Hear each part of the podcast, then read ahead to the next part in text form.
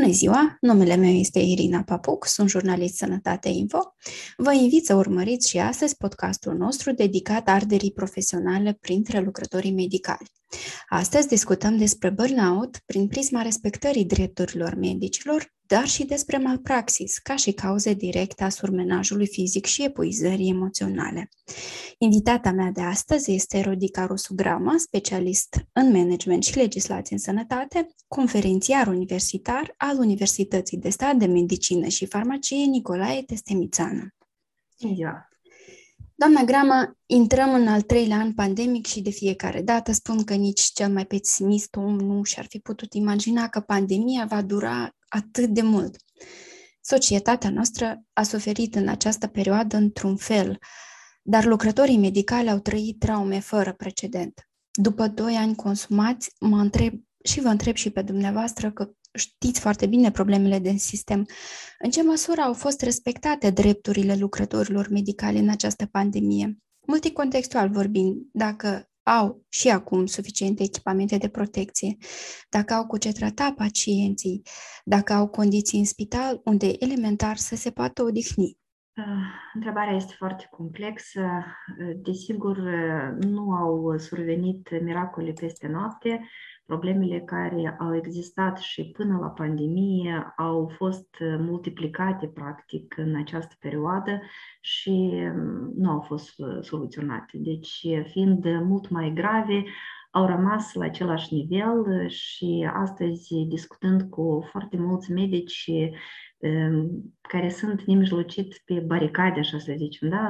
pe prima linie, pe contact direct cu pacienții, îi văd că sunt surmenați, îi văd că sunt epuizați, îi văd că sunt dezamăgiți și chiar disperați. Chiar zilele trecute vorbeam cu un medic dintr-o instituție spitalicească care îmi spunea că spitalul este în foarte multe datorii și au un minus mare la buget este o insuficiență de medicamente, dar managerul nemijlocit este destul de rigid, să zicem așa, sau indiferent față de situație, medicii spunând că nici de cum nu pot să ajungă la șef ca să-l întrebe cu ce să lucreze, încep să reiasă din situație și, desigur, în așa situație ce se întâmplă? Se solicită pacientului să-și procure sau se dă o medicație insuficientă, deci avem o calitate proastă a actului medical, cu toate că la nivel de declarații, peste tot se va spune că totul este asigurat. Dar diferența dintre realitatea care este declarată așa cu colțul gurii și uh, mai mult la nivel de discuții de bucătărie decât să fie spuse deschis, uh, este o problemă. Este o problemă a sistemului nostru unde medicii se tem să își expună părerea, opinia, să-și expună deschis problemele. Unii se tem fiindcă vor avea anumite comportamente diferențiate, zicem așa, din partea managementului, care, de exemplu, le va face probleme în momentul când va fi făcut salarizarea, plata de premii sau, eu știu, apreciere de indicatori sau sunt multe posibilități de a cumva de a influența activitatea unui angajat. În același timp, managerii de instituții medicale puțin îndrăznesc să meargă contra sistemului să-și expună părerea, fiindcă iarăși este un interes personal de a se menține în funcție, de a fi loial sistemului și atât această loialitate care, pe de o parte, se impune a fi către sistem, către instituție, este în contradicție cu loialitatea care ar trebui să o aibă medicul față de pacient. Fiindcă un medic ar trebui să acționeze într totul spre binele pacientului. Și atunci când vede că o instituție nu îi asigură condițiile sau medicația necesară pentru ca acestui pacient să fie în beneficiu, medicul ar trebui să fie prima persoană care ar uh, manifesta nemulțumirea și ar cere, da? fiindcă altfel el prejudicează un pacient. Dar această uh, situație de loialitate dublă care la noi se percepe în sistem este de, deja o normă. Da? Deci când vorbești cu medicul de ce ai procedat așa, se încep scuzele. Pentru că asta mi s-a dat, pentru că asta eu am, pentru că altceva mai bun nu mi s-a dat. Și atunci medicii tacit acceptă să lucreze în condițiile care le sunt date insuficient din partea instituției medicale, ca ulterior să fie afectată grav calitatea actului medical prestat. Mă întrebați pe cât ei sunt de obosiți? Foarte obosiți. Și într același timp foarte dezamăgiți. Întrebând un medicii de ce nu se manifestă, de ce nu-și expun opinia, părerea întotdeauna o să fie că suntem singuri. Deci medicii nu au acel sentiment de unitate profesională, de protecție din partea unei structuri care le-ar reprezenta interesele. Sindicatele, cât de tare nu ar dori acum să insiste pe importanța lor, totuși sunt de mult epuizate ca noțiune, să zicem așa. Da? Deci, din păcate, sindicatele nu au niște practici evidente care ne-ar demonstra că sunt în susținerea lucrătorilor medicali. Asociațiile profesionale, nu am văzut încă niciun caz în asociația profesională să își înainteze cerințele pentru protecția angajaților sau a celor care fac parte din societatea respectivă. Deci ele se întrunesc societățile profesionale mai mult cu scop științific, profesional, în sensul în care se discută anumite noutăți din domeniu, își au funcțiile lor, dar aspectul legal, să zicem, de protecție a lucrătorilor medicali nu și-a asumat, nu și-a asumat-o nicio asociație. Da. da. Spuneți da. că ați vorbit cu, cu lucrători medicali despre neajunsuri din spitale, da? Aș vrea să vă întreb cu câți lucrători medicali, din, aproximativ din instituții diferite, în sens că să putem să înțelegem dacă aceasta este o problemă sistemică sau poate este o problemă la nivel de municipiu, la nivel de raion, să zicem. Adică putem să presupunem în baza acestor uh, semnale pe care le aveți că este o problemă de sistem, de fapt, pentru că uh, despre ce vorbim acum este foarte grav lipsa da, de medicamente. De, de la o instituție la alta, da? Deci foarte mult înseamnă managementul instituțional și foarte mult depinde de uh, managerul instituției cum soluționează problema. Și dacă avem unele instituții unde lucrurile stau mult mai bine, o să găsim altele unde, instituții, unde lucrurile stau foarte rău. Deci asta depinde foarte mult de gospodarul instituției, nu mai decât. Uh, Ehm, noi ehm, curând vom lansa un studiu făcut în perioada ehm, COVID, un studiu cu o echipă a Școlii de Management în Sănătate Publică, unde au fost determinate problemele sistemului în perioada COVID și nemijlocit interoperabilitatea dintre serviciile sistemului. Deci cum interacționau între ele toate serviciile, componente a sistemului, cum ar fi serviciu de urgență sau asistență medicală prespitalnicească, medicina de familie, serviciu spitalicesc, da? Și atât acest studiu a determinat niște lacune serioase de lipsă de conlucrare care duce ulterior la epuizarea însăși a angajaților. Da? Atunci când tu primești un ordin a Ministerului Sănătății unde ți se spune foarte clar un algoritm cum trebuie să procedezi. Începi să procedezi acest, în conformitate cu acest ordin, dar la un moment dat te ciocnești că la nivel de transfer a pacientului pentru asistență spitalicească există neconsecvență și spitalul nu vrea să-l accepte. La nivel de asistență de urgență, la fel, ei au iarăși niște indicații de la același minister care nu o să-ți asculte ție dorințele și fiecare rămâne cu ordinul lui și atunci acest pacient rămâne undeva în afara acestor uh, ordine, fiindcă fiecare serviciu nu și-a coordonat intențiile înainte de a emite astfel de ordine. Și atât, în acest raport noi arătăm anume uh, această problemă de necoordonare a activităților uh, în interiorul sistemului, care duce până la urmă la surmenarea medicilor sau a celor care trebuie să realizeze aceste indicații primite negândit de la autoritatea centrală, necoordonat, să zicem așa.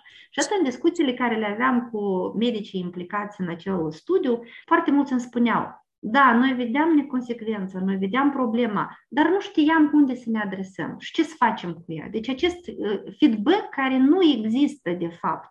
Uh, ești pus în situația că tu nu înțelegi cum să realizezi o indicație, tu nu știi, nu ai capacitate și nu ai posibilități să o realizezi, dar și nici nu ai cui să te plângi pentru lucrul respectiv. Deci medicii uh, fierb cu neajunsurile sistemului și cu problemele pe care da. cred ei eronat, de altfel trebuie să spunem că sunt doar ale lor, căci nu sunt ale lor. Da. Categoric e așa și uh, de fapt atunci când ei obosesc să mai fiarbă, cum ați spus și dumneavoastră în sine, așa, cu propriile probleme, mulți din ei pur și simplu părăsesc sistemul, nu mai au puteri și părăsesc. Alții devin indiferenți și pur și simplu iau o atitudine asta am, asta fac, fac atât cât, cât, cât îmi este cerut. Da? Și un simplu exemplu vă dau. A fost dată indicația ca, medici, ca pacienții care fac forme ușoare și moderate de COVID să fie monitorizați de către medicii de familie. Așa? Deci, la telefon. Uh, ulterior, medicul de familie se uh, află la locul de muncă, în biroul său, unde primește pacienții care vin nemijlocit în, în centrul medicilor de familie, de exemplu. În același timp, cei care sunt la domiciliu îl telefonează. Supărați că își sună medicul, dar el nu răspunde la telefon. Pentru că, normal, el în momentul acela are primirea cu alți pacienți. Ulterior, acești pacienți încep să solicite medicul și după orele de muncă a medicului și la 7 și la 8 seara și în zilele duminică, da? deci permanent. Am medici de familie care îmi spun că m-a sunat la 11 noaptea ca să-mi spună că are nevoie de o consultație a neurologului și eu trebuie să-l înscriu pentru că el are probleme neurologice. Pentru că mesajul dat în populație a fost că telefonați medicii de familie pentru a fi monitorizați la domiciliu. Pacientul a primit această informație motamo. El a început să folosească telefonul medicului de familie în momentul când lui i-a trebuit acum. Însă, sunt medici care au rămas deschiși și fiind foarte empatici, răspundeau și la 11 de noapte și sâmbătă și duminică, dar sunt medici care ziceau, păi da, dar mie nimeni nu mi-a normat aceste ore ca să lucrez și sâmbătă și duminică și să stau non-stop cu telefon cu pacienții respectivi. Și la orele 6 ei toți deconectau telefoanele, adică nu toți, cei care nu erau de acord cu acest subiect, deconectau telefoanele, sâmbătă, duminică nu răspundeau la ele, fiindcă ordinul respectiv nu le asigura claritate cum el trebuie să lucreze, cum el este remunerat, care sunt de fapt condițiile de asistență la telefon a populației respective. Da? Iată un exemplu în care noi vedem uh, o interpretare a unui ordin diferit în dependență de uh, decizia medicului. Da? Deci să răspundă sau să-și deconecteze telefonul atunci când îți termină orele de muncă. Mă întreb, oare de ce un lucrător medical nu înțelege astăzi că a trata un pacient, că a avea cu ce să trateze un pacient, este dreptul lui pe care el trebuie să-l ceară, insistent. Da, de la autoritățile care îl angajează, așa? Deci aveți perfectă dreptate. Medicii sunt uh, nemulțumiți atunci când uh, le spunem că pacientul are dreptul să-și manifeste nemulțumirea, că pacientul are dreptul să-și ceară drepturile, dar în același timp ei trebuie să înțeleagă că același, aceleași drepturi, care sunt drepturi constituționale, le are și lucrătorul medical. Un lucrător medical are dreptul să-și ceară condiții adecvate de muncă, un lucrător medical are dreptul să-și manifeste nemulțumirea și să-și expună opinia cu privire la propriile lui convingeri și păreri. Deci, în cazul în care ei consideră că le este lezat acest drept, ar trebui să existe o structură care le-ar apăra drepturile. La noi nu există, din păcate. Se vorbește de foarte mult timp, de ani de zile, se, se tot declară diferite intenții, dar nici de cum nu se aduce la un numitor comun.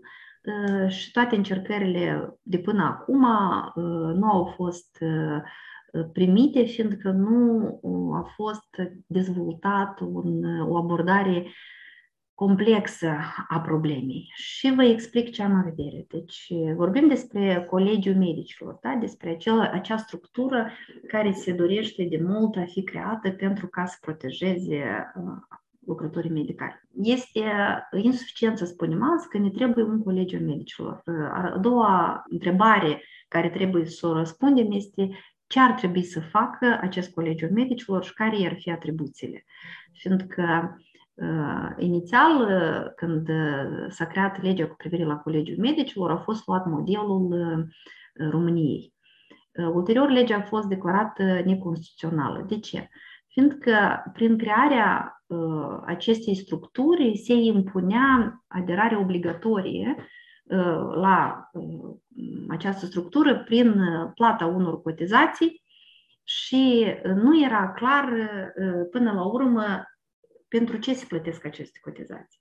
Fiindcă atunci când în România, de exemplu, există Colegiul Medicilor, care are totodată și responsabilitatea pentru licențierea uh, angajaților atunci când uh, fiecare membru al colegiului plătește anual cotizația, ca ulterior știe că el beneficiază în, în rezultat de ceva din partea colegiului.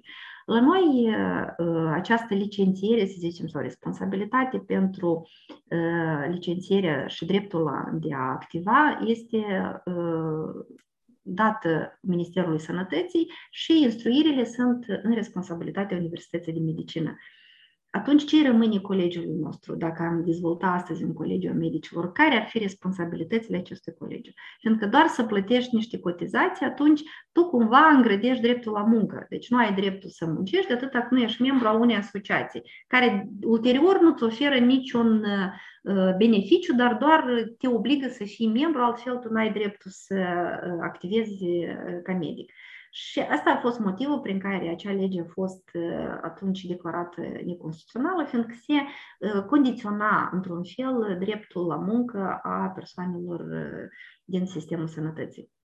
Mă gândesc acum în ce, da, mă gândesc acum în ce măsură un uh, ipotetic colegiu al medicilor ar fi putut să-și preia aceste atribuții de, de licențiere și de formare. Probabil că și aici au fost foarte multe discuții. Da, și astăzi, dacă noi uh, ne gândim să facem un colegiu a medicilor, trebuie foarte clar să ne uh, determinăm uh, unde se termină atribuțiile ministerului, care ar trebui să fie o, un organ de dezvoltare de politici da? și lăsăm tot ce ține petițiile și toate conflictele din sistemul sănătății, inclusiv și monitorizarea calității resurselor umane din sistem. Pentru că astăzi noi nu avem absolut această monitorizare. Deci, da, există acea atestare care se face în așa numitele comisii, da, care oferă uh, calificarea asta de uh, atestat sau uh, cum se numește, gradul da, de superior, gradul 1, gradul 2, e o chestie mai, mai sovietică, așa, păstrată numai pe teritoriul nostru.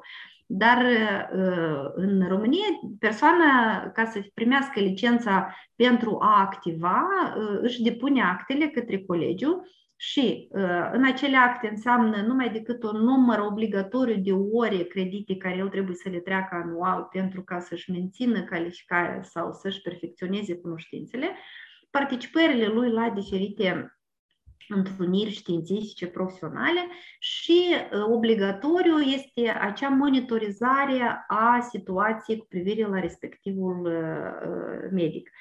Noi, în Moldova, de exemplu, astăzi avem situația că dacă un medic face o, o greșeală undeva, într-o instituție, o greșeală care o face din propria lui vină da, și ea face o încălcare, el va depune cerere, va pleca, se va duce în alte instituții și va continua să greșească. Deci sunt situații când un lucrător medical schimbă deja a patra sau a cincea instituție, fiindcă tot unde se duce, tot nu se manifestă din cea mai bună perspectivă. Și atât acel mecanism de curățirea uscăciunilor, să zicem așa, da? dacă mergem pe cuvintele că nu este pădure fără uscăciuni. Păi atunci cum noi curățim aceste uscăciuni din sistemul de sănătate?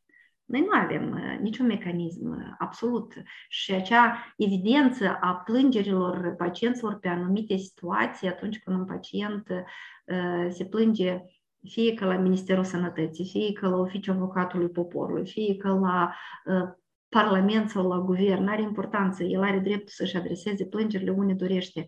Cine monitorizează aceste plângeri, da? Și atunci când vedem că pe o anumită instituție, pe o anumită medie concret sunt mult mai multe plângeri comparativ cu alții, atunci ne întrebăm cum lucrul ăsta este uh, controlat.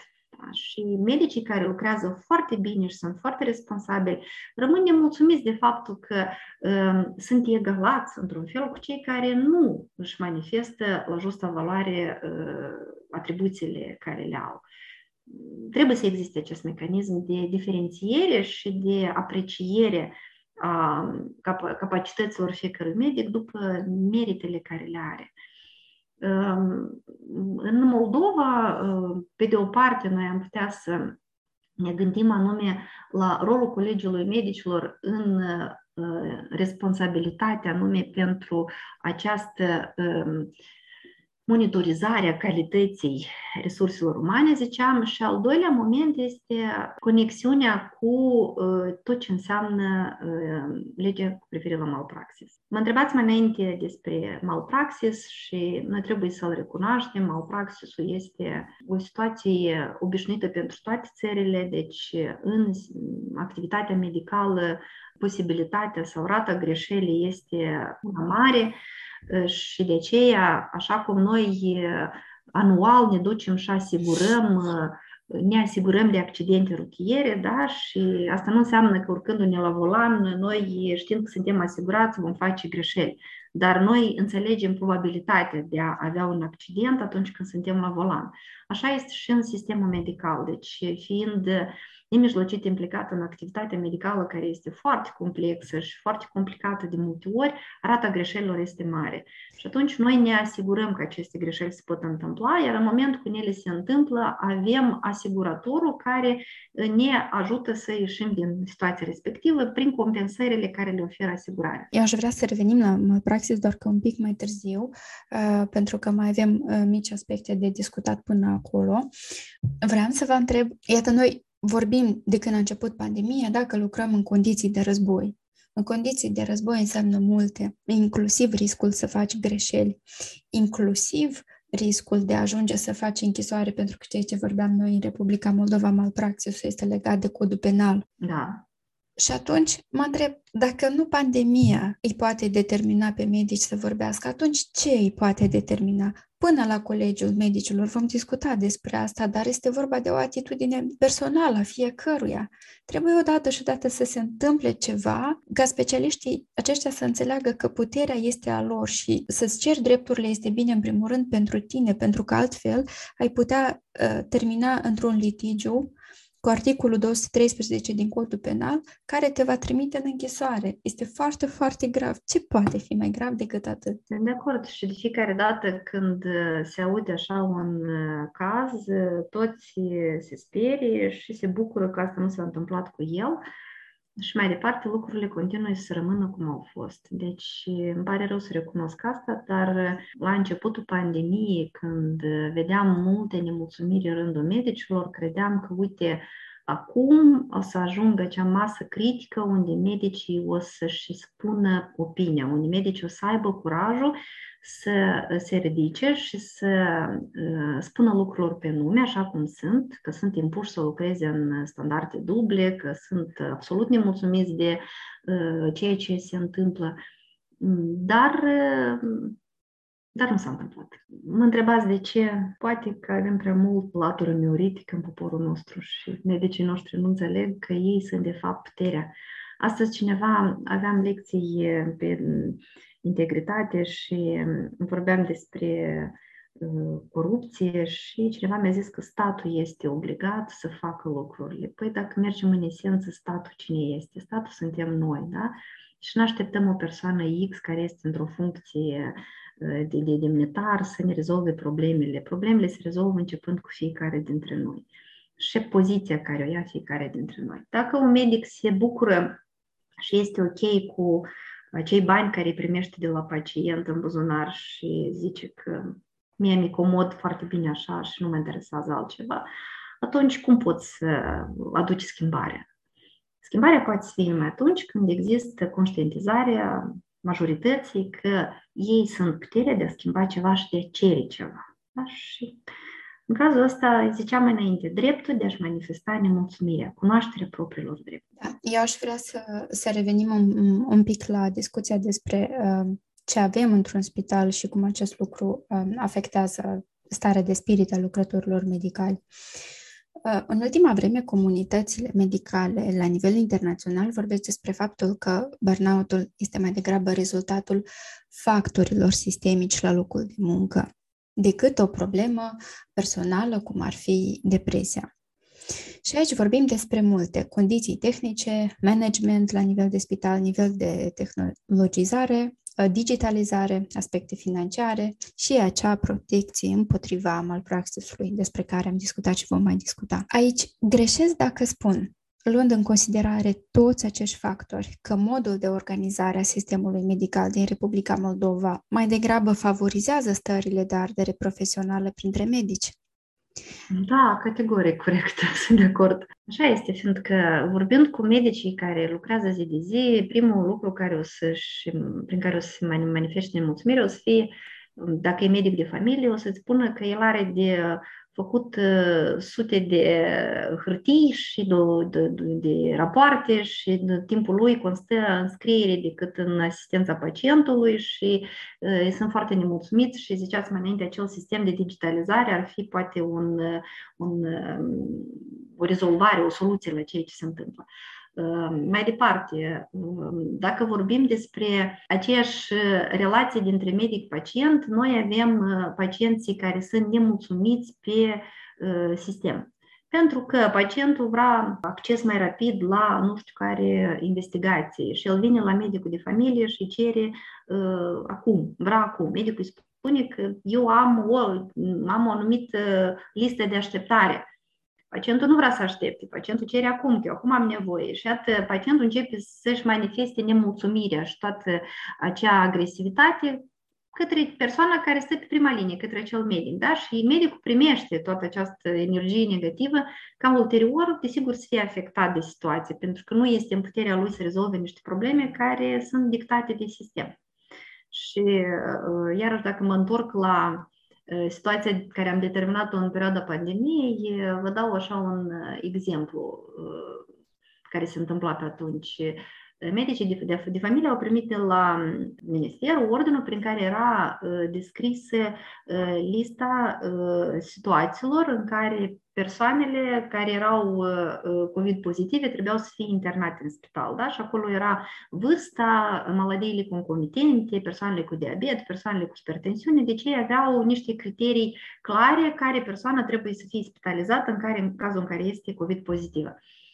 Uh, a, păi bine că acest, acești criterii, aceste criterii nu erau la fel și pentru cei care lucrau în, în sistemul spitalicesc.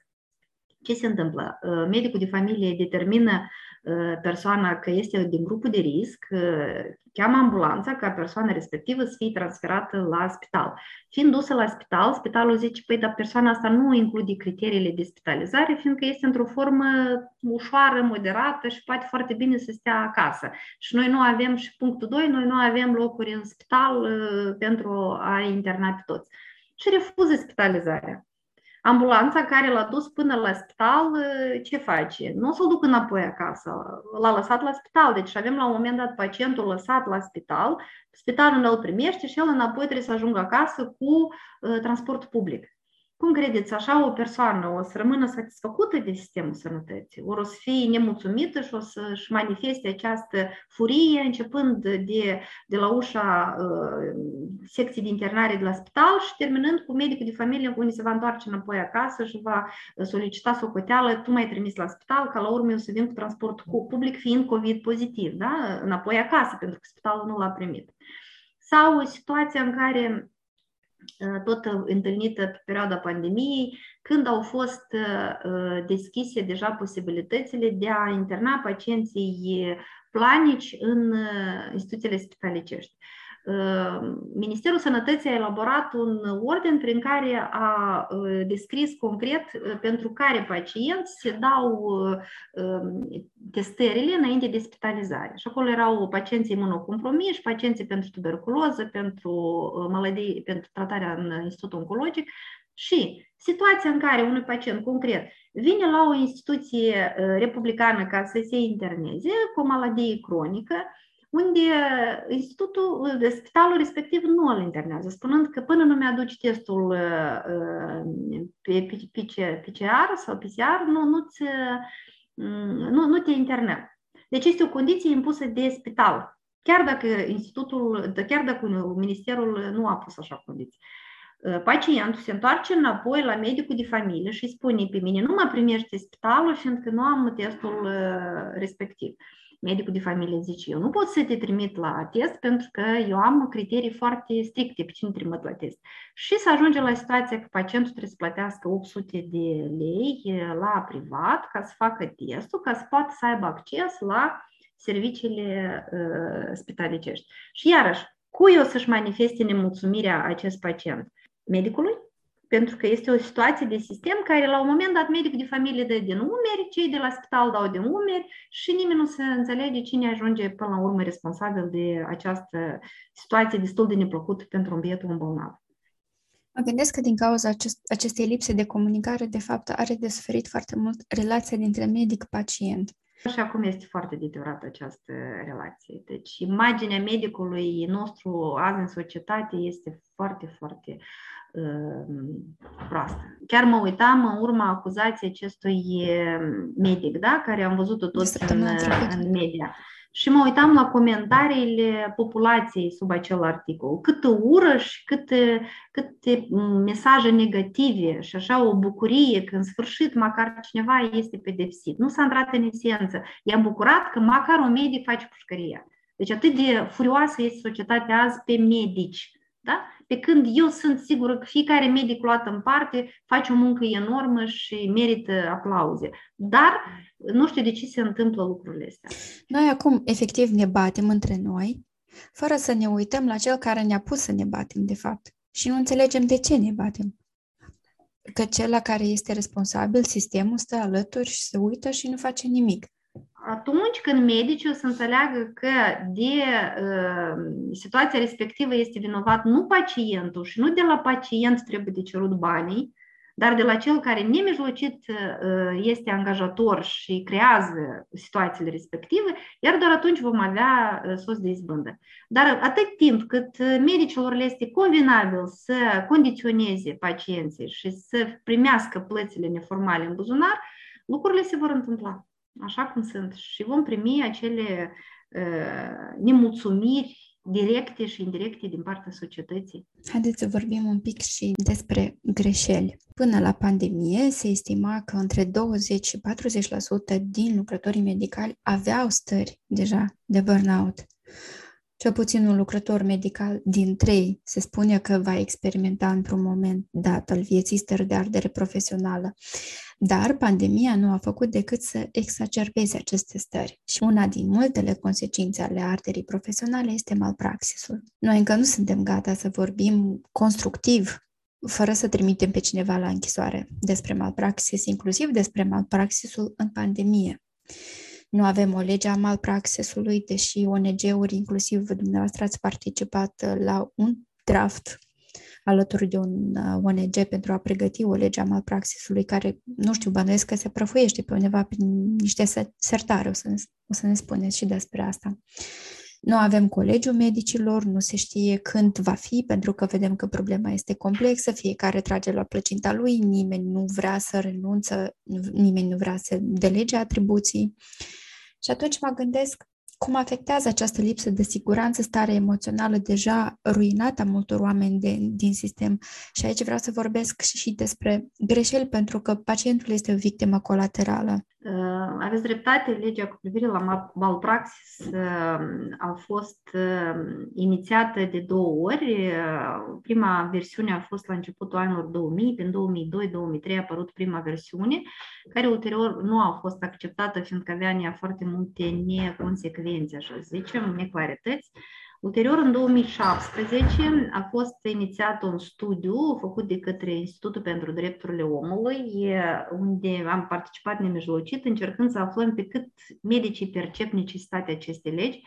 Au fost făcute focus grupuri, interviuri în, în comunitatea medicală după o metodologie bine gândită și, de fapt, concluziile finale au fost că medicii își doresc această lege. Malpraxisul ă, nu trebuie să fie privit doar atunci când avem prejudiciu direct asupra sănătății prin prisma articolului din codul penal, dar este o ă, situație care poate fi abordată prin mai multe metode și sunt mai multe căi de soluționare a nemulțumirii pacientului, prima din care este și medierea, da? atunci când ne așezăm la masa de discuții și începem să discutăm cu ă, persoana nemulțumită, cum am putea să depășim această situație.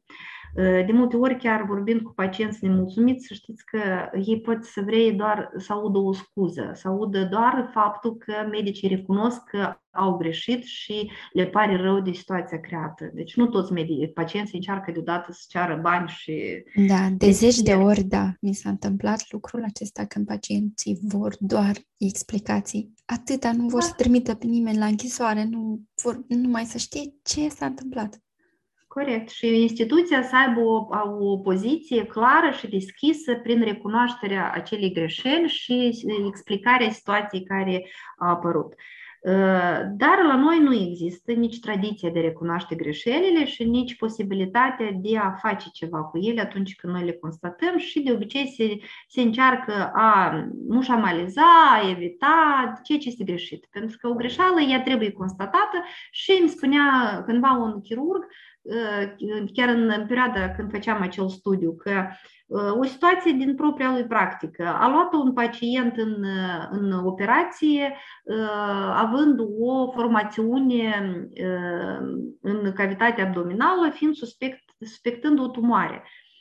În timpul operației scoate acea formațiune și când o deschide, de fapt era o un pansament, o bucată de tifon care a fost uitat într-o intervenție chirurgicală care pacientul a avut-o cu mulți ani înainte. Deci, iată, acea acel pansament, rămânând acolo, a format în jurul lui o grămădire de, de țăsut, da? s-a încapsulat și în timp el apărea ca o formațiune, da? dar de fapt, iată, este o urmare a unei greșeli medicale. Și iată, medicul ăsta îmi spune ce trebuie eu să fac cu această uh, materie. Da? Deci, iată, eu am scos-o, eu trebuia să declar, da? dar care este, de fapt, procedura în țara noastră? Că eu declar ca ce? Ca greșeală medicală, dar unde este asigurarea mea că lucrul ăsta nu merge în judecată și după asta un coleg vă face pușcăria pentru că l-a prejudiciat, pentru că e singur se tem că nu există acel mecanism de protecție. Ai uitat în cavitatea abdominală ceva, da? Deci este o, un risc care de obicei trebuie să fie presupus că există. Și de aceea când vorbim despre legea cu privire la malpraxis, nouă ne trebuie de fapt trei legi, dar nu una. Și de ce spun eu asta? Fiindcă în 2017 noi am început dezvoltarea legii și avem proiectul de lege practic final, mult mai îmbunătățit decât prima lui variantă, dar la un moment dat, când am ajuns la implementarea reală a prevederilor acestor legi, adică ca să înțelegem cum ea va lucra, am înțeles că nu va lucra, fiindcă în cazul în care tu pui o lege în care zici că pacientul trebuie să fie compensat pentru prejudiciile sale, Întrebarea este din ce bani? Cine plătește? Și atunci noi ne gândim care este bugetul instituției care ar trebui să achite acest, acest prejudiciu. Și atunci ne punem întrebarea, banii unei instituții sunt formați în mare parte din banii veniți de la CNAM. Da? Deci am putea noi să luăm banii care sunt plătiți de contribuabili pentru asigurarea în sănătate să fie plătiți pentru greșeli. Nu este corect, sunt diferite bugete și atunci noi trebuie să avem alți bani. Bine, pentru instituțiile unde sunt servicii contraplată, noi putem să presupunem că ei au niște fonduri suplimentare, dar sunt instituții care nu au aceste fonduri, care sunt practic absolut la finanțarea uh, din bugetul CNAM-ului sau finanțare de stat și atunci ne întrebăm de unde o să vină acei bani. Și aici apare din ce bani plătim prejudiciile. Fiindcă astăzi bugetele instituțiile noastre nu, nici nu prevăd astfel de linii de buget. Deci nu ne trebuie o lege suplimentară care ar însemna legea cu privire la asigurarea profesională, fiindcă ca să fie plătiți banii pentru uh, prejudiciu, trebuie să fie banii plătiți înainte de asta pentru asigurarea de prejudiciu. Și deci noi trebuie să avem crearea fondului de asigurări, noi trebuie să fim foarte clari în ce înseamnă plata de uh, asigurare profesională, care și cât plătește, depinde această plată de uh, domeniu în care tu activezi, fiindcă un neurochirurg are o, o, sau un cardiochirurg are o marjă de eroare mult mai mare decât un medic de familie, de exemplu. Da? Deci și acest risc de, de eroare este mult mai mare în cazul uh, chirurgiei decât în uh, specialitățile terapeutice. Uh, și a treia întrebare, dar cine sunt judecătorii? Da? Cine determină uh, prejudiciul? Cine determină malpraxisul?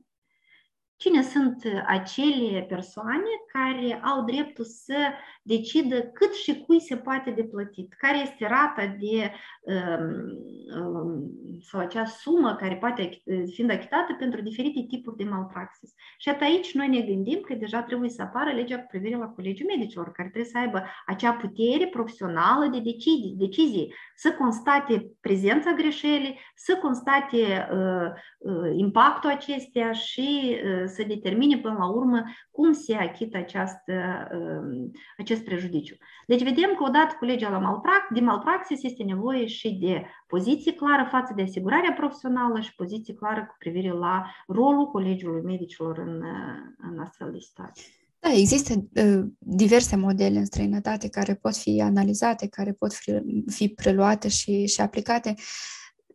Eu înțeleg că noi suntem deosebit de rezistenți la, la schimbări. Uh, dar dacă nici pandemia nu ne mai mișcă, când o să ne mișcăm cu aceste modificări extrem de importante? Că noi activăm acum așa, din, dintr-o obișnuință. Toată lumea înțelege de pe ambele paricade că așa nu se mai poate. Da, nu se mai poate și din, cu cât mai mult ne mișcăm, cu atât e mai uh, greu și mai dificil și din motivul acoperirii cu cadre. Deci noi avem uh, multe din raioanele țării deja cu o acoperire foarte joasă sau chiar lipsă de specialiști. Noi avem raioane unde nu există oncolog, unde nu există endocrinolog, astrolog, deci specialitățile uh, înguste sunt o raritate deja prin raioane. Noi avem uh, vârsta persoanelor care activează azi în uh, raioanele țării aproape de pensionare sau deja pensionare și uh, cred că încă în 5-10 ani această vârstă va fi și mai înaintată și atunci noi practic nu vom avea uh, lucrători medicali în multe din raioanele țării, tinerii nu vor să meargă să lucreze și probabil atunci când vom avea medici doar la Chișinău, autoritățile statului vor înțelege că ceva nu merge, ceva nu e regulă și nu doar salariile. Deci eu înțeleg că mulți își, își consideră salariul dreptul motivație esențială, dar în 2014 eu am fost membră a grupului de cercetare cu privire la factorii care motivează migrația personalului medical din sistem, fie că pleacă peste hotare, fie că rămân în țară, dar părăsesc profesia și printre factorii care motivează nu era doar salariul.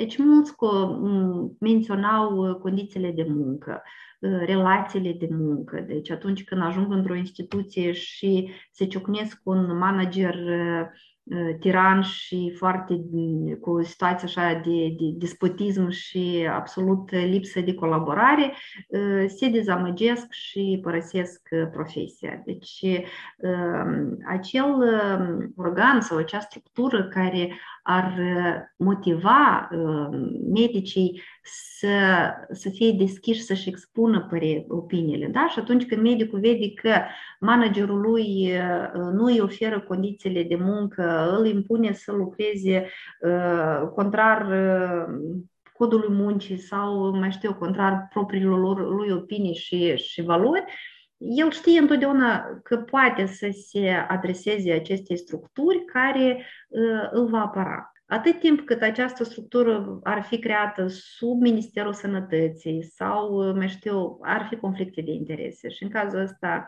ea trebuie să fie absolut independent, așa cum este, de exemplu, în România sau în Franța, Ordinul Medicilor sau multe alte în aceeași Italie, în multe țări unde aceste structuri au o independență totală și autonomie în tot. Cred că asta ar fi o soluție să oferim suportul medicilor anume prin încrederea că ei vor fi auziți. Pentru că astăzi ceea ce spun medici este că nimeni nu le aude păsul, nimeni nu le aude problemele, nimeni nu interesează.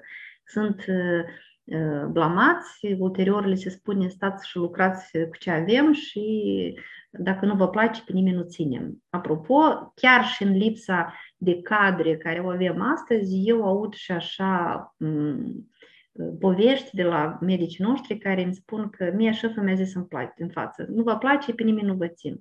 E ca mie mi-e foarte ciudată astfel de abordare a unor manageri care consideră că pot să dea cu piciorul în angajați fără ca să îi motiveze. Nu, în zadar vorbim despre aceste probleme și sper că și medicii, dar și pacienții să înțeleagă punctul nostru de vedere. Dacă nu vorbești despre o problemă, nu înseamnă că ea nu există. Dacă noi nu vorbim și aici am menționat despre ceva așa cumva primejdios, malpraxisul în pandemie, noi nu vorbim despre asta. Asta nu înseamnă că nu se întâmplă.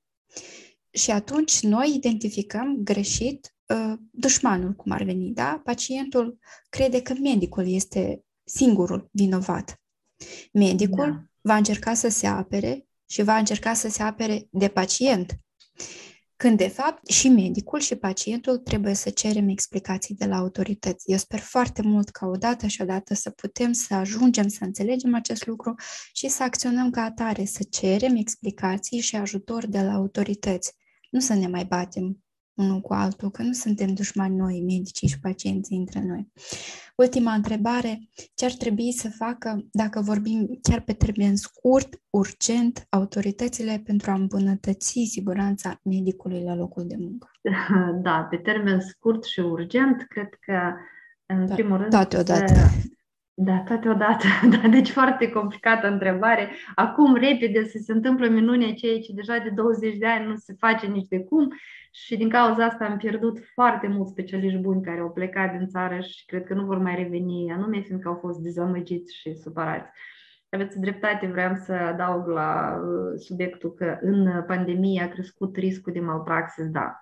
Deci și să știți că nu era absolut din motivul uh, intenționat, zicem așa, în dorința medicilor de a, de a crea malpraxis. De exemplu, uh, malpraxis a fost într-un fel și atunci când nu se cunoștea uh, tratamentul real al acestei maladii și se încerca cu diferite medicamente, nu exista un protocol uh, adecvat și medicii încercau să trateze cum îi credeau ei și ulterior, chiar dacă era o polipragmazie, să zicem, care este și asta un tip de malpraxis, o utilizare rațională a medicamentelor, ea avea explicația anume prin faptul că nu existau niște uh, linii directoare certe cum să fie tratamentul. Uh, totodată, în perioada pandemiei, era un surmenaj enorm și să nu uităm că acești medici sunt oameni și au aceeași capacitate de a greși atunci când sunt obosiți și condițiile erau create în astfel că ei puteau să greșească. Dar cred că primul lucru care ar trebui astăzi autoritățile să-l facă este să se întoarcă cu fața spre necesitățile medicilor. Deci să deschidă acea comunicare cu angajații sistemului, să-i întrebe de ce aveți nevoie, Astăzi noi, din păcate, nu vedem uh, o comunicare deschisă dintre um, sistemul, în interiorul sistemului sănătății. Acele probleme cu care se confruntă medicii la locul de muncă, cine le aude? Noi, eu vorbeam chiar și în pandemie când se uh, declara că noi tot avem. Și eu încercam să le explic celor care spuneau de la tribună că noi tot avem nu credeți întotdeauna ce vă spun managerii. Managerii spun că noi tot avem, pentru că să nu fie dați la socoteală de ce nu au. Dar ascultați pe cei care sunt la prima linie. Au ei tot sau nu? Deci, nu știu, de gândit cumva niște um, monitorizări anume a calității actului prestat prin niște structuri uh, care ar putea să facă această obiectiv. Da? Dar nu că a venit și a raportat managerul noi tot avem și mai departe noi mergem și spunem noi tot avem. Au fost cazuri anii precedenți când uh, cu trei ani în urmă, mi se pare, că înainte de pandemie chiar era, un uh, prim-ministru declara că noi avem tot și toate spitalele sunt asigurate cu medicamente și stăteam alături cu un șef de secția unei, unui spital republican, secție terapie intensivă, care îmi spune că unicul medicament care o am acum în secție este doar uh, ser fiziologic și mai mult nimic. Deci, uite, ne uitam la același emisiune și noi, el spunea că eu am, mai mult decât ser fiziologic, eu nu am nimic. Deci eu am astăzi numai asta în secție. Și prim-ministru spunea de la tribună că este tot. Și nu de ce că prim-ministru vrea să mintă, dar prim-ministrului în față i s-a pus probabil asigurarea că în spitale sunt tot. Prim-ministru nu are de unde să știe astfel de detalii. Când vom da. înceta cu această minciună mare cât o țară? Mm, asta este, cred că, așa un ecou a gândirii sovietice. Știți, pe timpurile lui Brejnev era deprinderea că noi nu spunem știri rele, noi nu spunem știri proaste, pentru că lui Brejnev nu-i place să asculte noutăți rele. Și atunci noi spunem doar despre lucruri bune. Și atât eu cred că a rămas această deprindere în, în societatea noastră de a raporta că totul este bine. Noi nu raportăm că este totul rău, pentru că altfel nu, nu suntem buni. Și iată, cred că este o, o particularitate de cultură, cred că deja. Cred că atunci când vom fi mult mai deschiși și transparenți față de uh, medicii din teritoriu, asta este unul. Și doi, eu cred că trebuie de gândit urgent uh, mecanisme de uh, motivare a medicilor pentru activitatea care o fac. Deci să fie motivare diferențiată. Ce ar însemna asta? Cel care uh, cu adevărat este apreciat bine de pacienții săi, cel care cu adevărat uh, este un medic integru și corect, să fie într-atât de motivat ca să conducă mai departe și să devină model pentru alții. Și să nu fie cioară ce albă, că numai el nu e amită din tot colectivul, da? și uh, contractarea de către CNAM, de exemplu, a instituții medicale, să fie pe niște principii care, în care să fie inclusă și uh, satisfacția pacientului, și integritatea instituției, și numărul de uh, petiții și uh, nemulțumiri manifestate pe instituția respectivă. Cunoașteți vreo instituție unde se numără aceste număr de petiții? Se ia oare în considerare la acreditarea instituției numărul de petiții? Le numără cineva? Este un sistem? Nu, nu este. Deci, uh, așa, o, o imitare, dar un sistem coerent care să monitorizeze calitatea actului medical prestat în instituție nu este. Doamna Grama, până la următorul interviu, când vom sta noi de vorbă despre malpraxis și despre burnout, despre drepturile lucrătorilor medicali, eu sper că va exista o armată de medici care vor înțelege că ei sunt puterea și totul este în mâinile lor. Aveți dreptate, ei sunt puterea, totul este în mâinile lor și astăzi, numai că ei nu înțeleg asta. Atunci când vor accepta asta, atunci vom, vom avea schimbarea. Eu vă mulțumesc foarte mult pentru acest interviu. Vă reamintesc, invitata mea de astăzi a fost Rodica Rusu Grama, specialist în management și legislație în sănătate, conferențiar universitar al Universității de Stat de Medicină și Farmacie Nicolae Testemițanu.